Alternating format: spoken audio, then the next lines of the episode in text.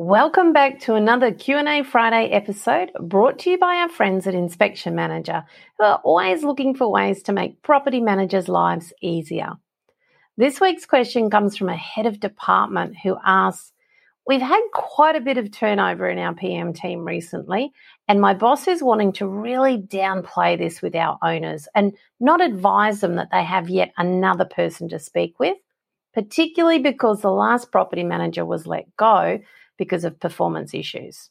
I'm not sure I agree, but I also feel embarrassed about all the changes we've had because we've always prided ourselves on our service. What do you suggest we do? This is a great question. I'm really glad you asked it, Rachael.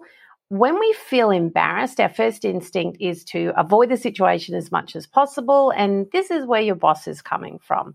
They may have had a client make an offhand comment like, what's going on over there? Every time I turn around, I'm talking to someone new. And even if the client was joking at the time or was just having a little dig, that kind of remark is going to sting. And it's actually really hard to respond to in the moment. And your boss may now think that all of your owners are feeling this way, which is why they've asked you not to advertise the fact that you have a new property manager replacing another. And I see this actually quite a bit. And as much as I understand their reaction, it's not going to win you any favors with your clients. In fact, for some, it will feel like you're being a little deceitful and that you can't be trusted. And that's when they then actually start to really think there's something wrong with your agency. So, in answer to your question, my suggestion is that you advise your clients sooner rather than later and rip that band aid off.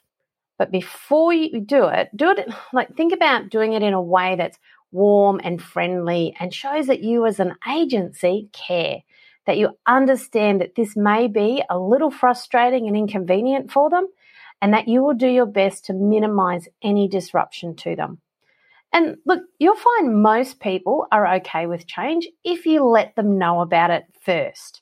It's when they find out for themselves that there has been a change and that you haven't informed them that they're going to get a little bit, let's just say, antsy.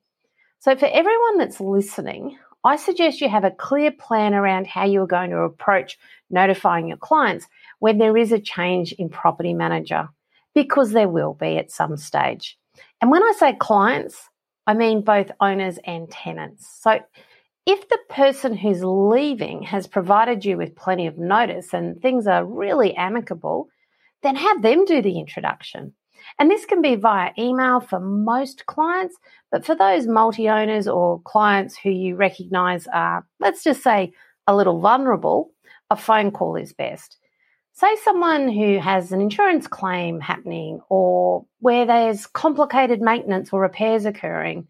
And definitely include on your list any owners with properties available or about to become available for lease and tenants uh, when you're finalising their bond claim, as an example, and then get this vulnerable list um, together because it forms the first point of call for the new person to get their head around what's going on and to be proactive in contacting the clients.